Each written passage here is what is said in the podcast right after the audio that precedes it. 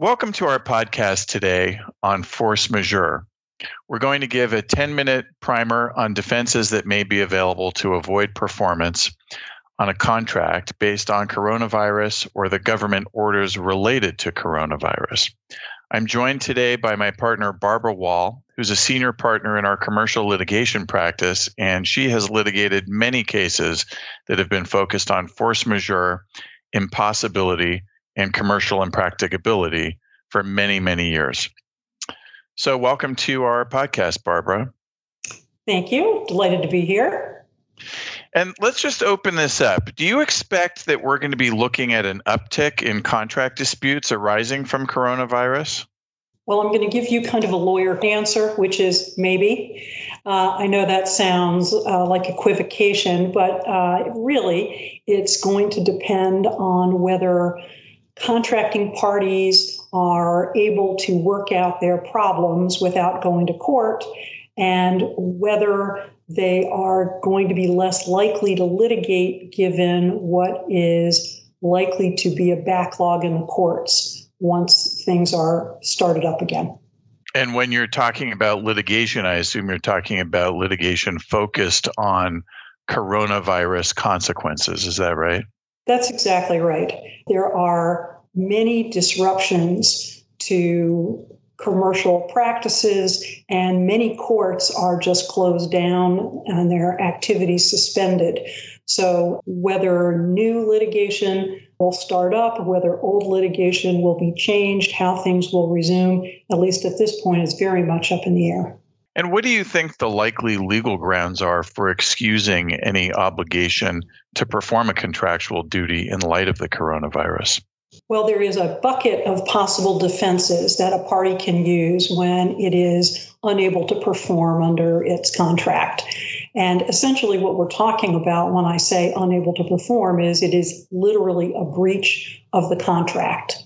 There are three principal legal theories that often get jumbled together, but they are actually distinct doctrines. One is called force majeure, the other is the doctrine of impossibility, and the third is the doctrine of impracticability, or sometimes called frustration of purpose. And how would we get to that analysis? In other words, how would an issue like that even arise? Well, a party to a contract is supposed to perform and doesn't. There is a failure of performance. And the party that is supposed to receive the performance complains or perhaps even files a lawsuit about um, whether this performance has been excused. It is the non performing party that asserts these defenses. The defenses are three distinct possibilities, but they're actually different. A lot of times people refer to them, both lawyers and laypersons, as, um, as a jumble, uh, as force majeure. And really, it's kind of a cool word, so people like to use it and um, makes lawyers feel like they remember something from law school. But um, it actually, by itself, refers to a distinct contract principle that is a clause in a contract that excuses performance. Got it. And and you mentioned that there are s- several categories: impossibility, force majeure, impracticability. And what what's the difference among those three defenses? Well, force majeure is literally a contract provision. It's written into a contract. It specifies what excuses will be allowed. Typical excuses for contract performance are things like war, acts of God, terrorism, specific items that disrupt everyday commercial activity.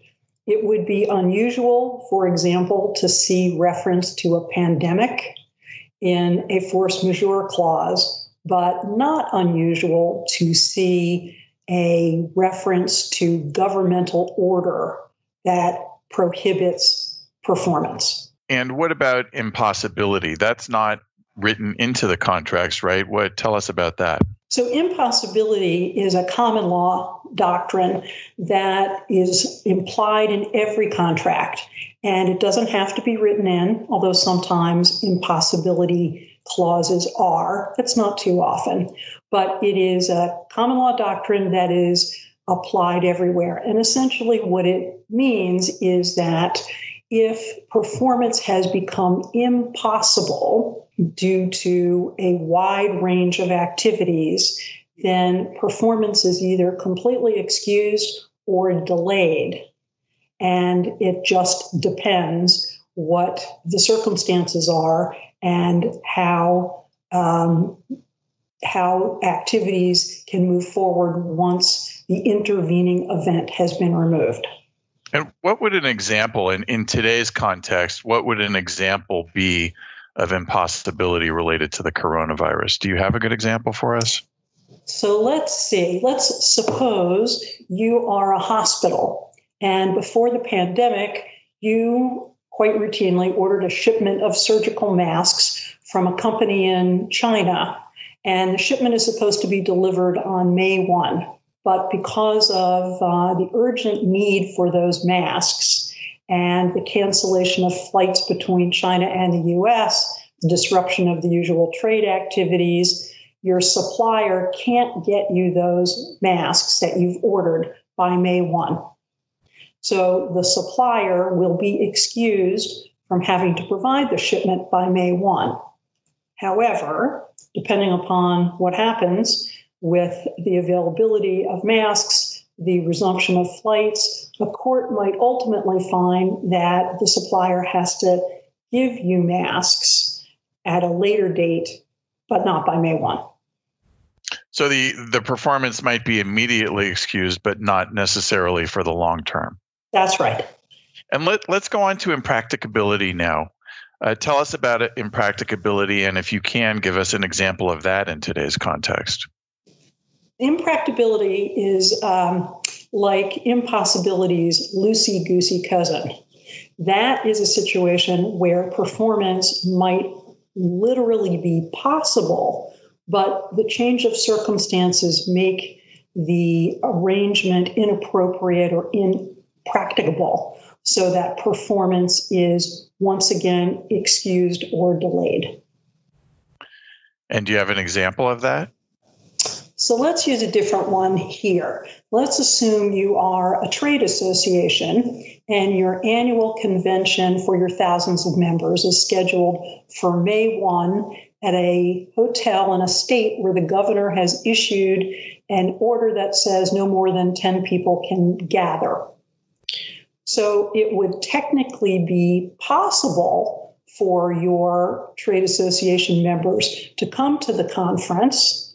So the doctrine of impossibility is not really applicable, but it certainly would be impracticable for them to attend their conference because they would be committing a felony, and uh, the law doesn't require performance of a contract that subjects um, a performing party to criminal sanctions.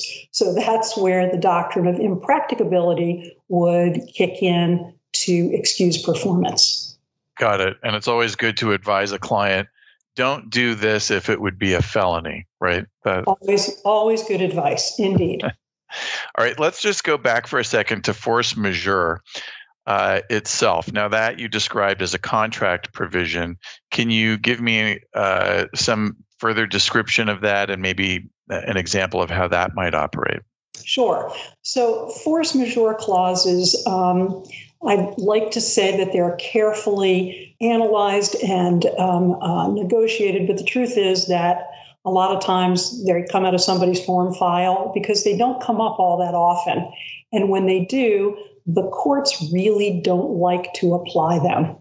So um, they tend to have big general categories of um, excused performance, things like acts of God, disasters, war, that sort of thing.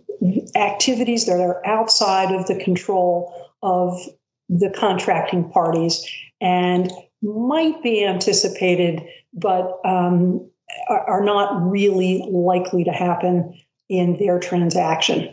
So um, there may be um, no one particular itemized event in a force majeure that fits um, your particular problem. And that's where um, the doctrines of impossibility and impracticability are used.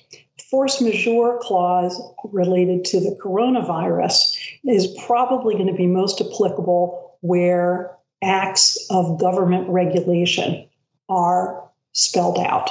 So that would be that would be the government orders, the various stay-at-home orders, for example.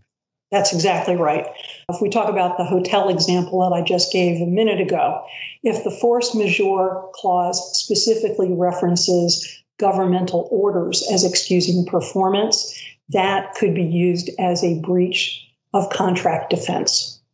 Got it. And um, now, what will be different about litigation that arises after the coronavirus pandemic is, I suppose, not gone and over because it's here with us for a while. But after these initial impacts to contracts have have taken place, what will be the impact to litigation that makes it different from usual contract defense? Well, we haven't seen anything like this disruption to the legal system at least not in my lifetime. And I've actually never even heard of anything quite like this. Most trial courts have uh, suspended activities, deadlines, and statute of, statutes of limitation have been suspended. Uh, they are really taking only the most critical kinds of matters. And what's going to happen when the court systems resume is that there will be a tremendous backlog of cases that were already in the system that have been stopped for perhaps months. So any new litigation arising from breach of contract related to the coronavirus is going to get stuck in that backlog. Things are not going to move swiftly even once uh, the courts are up and running again. And in specific points in litigation, um, where you have a trial, where you have decision making, where you have um, um, initial status conferences, that is going to be a real bottleneck because the courts will have so many other pending matters to deal with. There will be increased pressure for the parties to mediate their disputes there will be a variety of outcomes depending upon what state you're in and whether there have been governmental regulations in your jurisdiction that have um, precluded gathering, for example, or otherwise provided other reasons for non performance. And do we have any clue about how some of these cases might turn out? Is there any case law we can look to from the past to uh, figure out where we might be headed? The closest that we've been able to come up with was uh, case law involving the 1918 in- influenza epidemic. And if you look at that, those cases, the courts, and, and, let me pause for one moment because in those instances, I don't believe that the courts were suspended and there weren't the same types of um, governmental orders banning people from gathering. So there wasn't quite the same level of disruption as we have now.